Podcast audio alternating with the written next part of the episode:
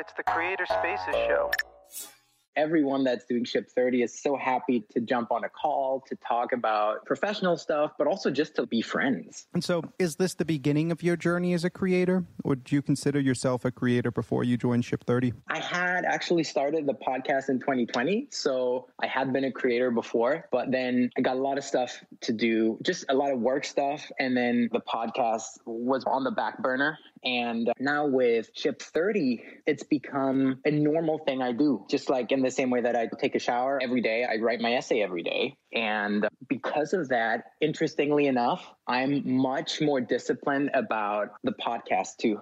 You've got the podcast, you're writing every day now. Could you walk me through what you create and how your workflow goes throughout a week to get it all done? Lately, actually, I've been writing the essay last thing at night, which might actually go counter to what I just said. But weirdly enough, it's helping me sleep better. I don't know why that is. Maybe it's the peace of mind. I did what I said I was going to do. Now I sleep well. Yeah. It's almost like a journaling of sorts. But as far as the day-to-day, maybe it's reaffirmed my being a creator in the sense that I write my essay every day. I am a podcaster. That's part of my identity. Whereas before I was like, I'm a coder, I'm a software guy, I also have a podcast. But now it's no, I'm totally both. And it's totally legit to be both. And I guess I don't have this imposter syndrome anymore. That's huge, actually.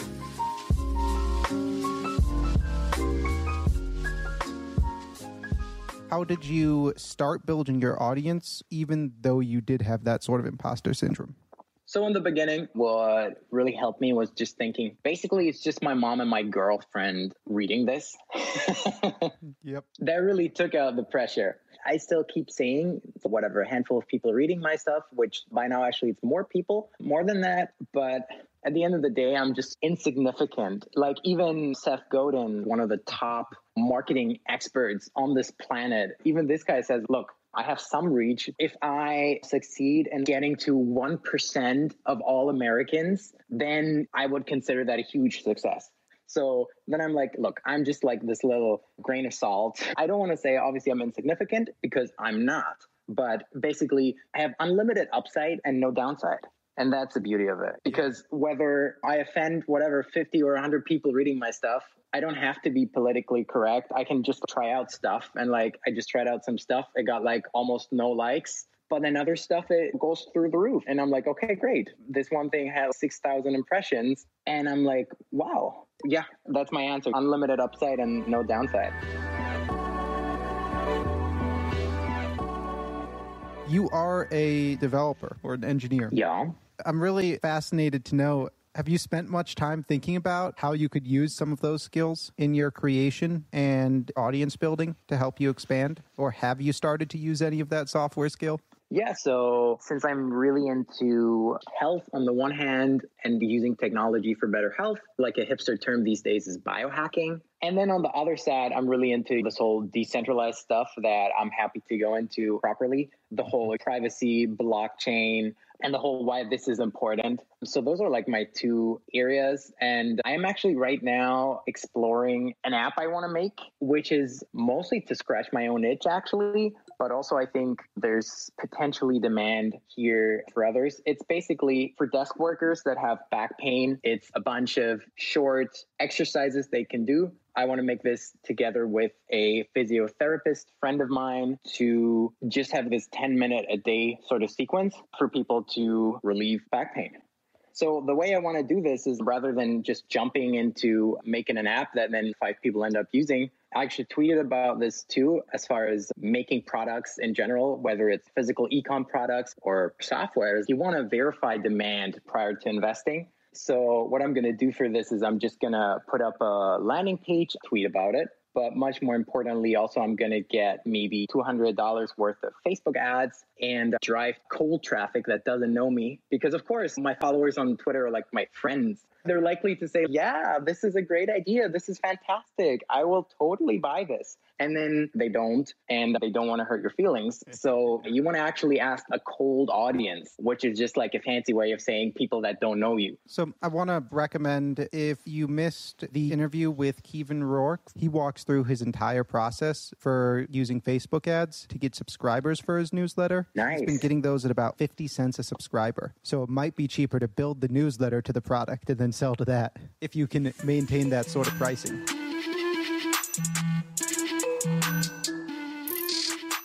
So question for Gabriel. You mentioned about this really cool idea about posture in relation to the workplace. And I was just thinking in relation to my work setup at the moment, my company does not allow us to install apps on our work devices. So a question would be, would you consider implementing your product or service as a Chrome extension for people to install on their browsers? Oh, okay.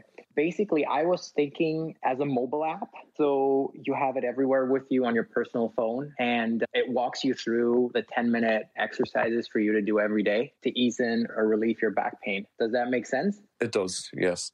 I was just thinking from the point of view that within my particular workplace, they have about a dozen different Chrome extensions that they use for performance tracking and various different things.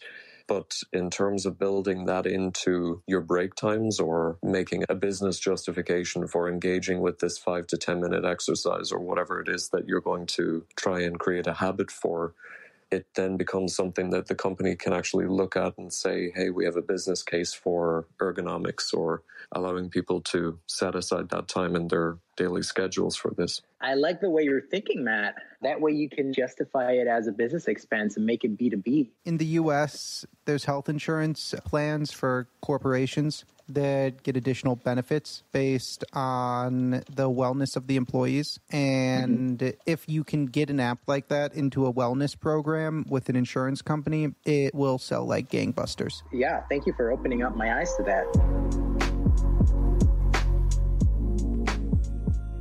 Obviously, building this app is part of your monetization strategy as a creator. What else do you do now to make money? How do you actually pay your bills? What is your primary source of revenue? And then what are all the little side hustles you're doing to monetize this creator thing? Yeah, so right now, I basically write software for money. As a freelancer, yes. Mostly doing front-end development in React. And this is right now my main source of income.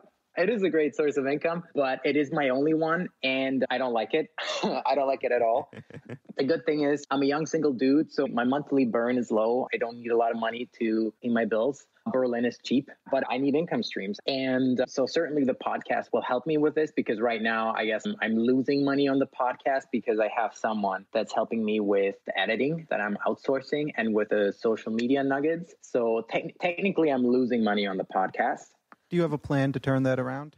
In the long term, it will lead to something good. I know this, but in the short and medium term, I don't have to monetize because, again, I'm making enough money as it is. And again, I can go months without an income if I want to. That's not a problem at all. You're now the third creator I've asked this question to, and every time the emphasis has been on I make my money somewhere else and I create to grow this because I know it will pay off in the future. Stop me if I'm crazy on this, but it seems like becoming a creator is the freelancer's answer to building a business around themselves without growing into an agency or a consultancy or one of the other service businesses. That is, wow. I'm going to have to tweet that. You've nailed it.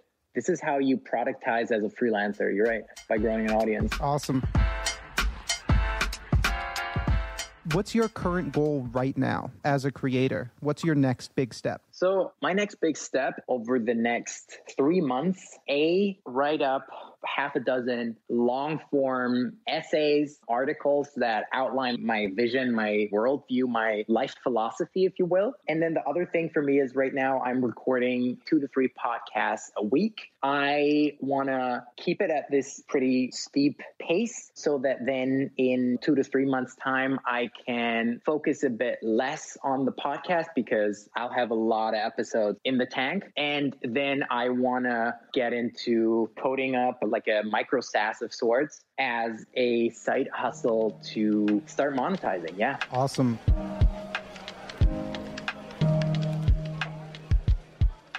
What is your North Star metric for success? To be fulfilled in my day-to-day work, which means I can be short-term unhappy. That's okay. If I have a deadline, for instance, or I just have a bad day or two or three, that's okay. But if I have multiple bad weeks or even months, then I know something is off. And for me, it's really important. I quit so many jobs and even study courses at university because they were making me miserable. And no amount of money, no amount of work, recognition, prestige is worth being miserable.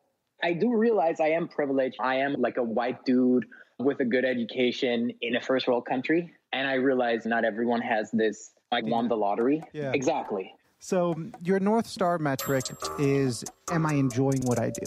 Which I think speaks to the passion economy phrasing. It's the goal, I think, of most of us as creators.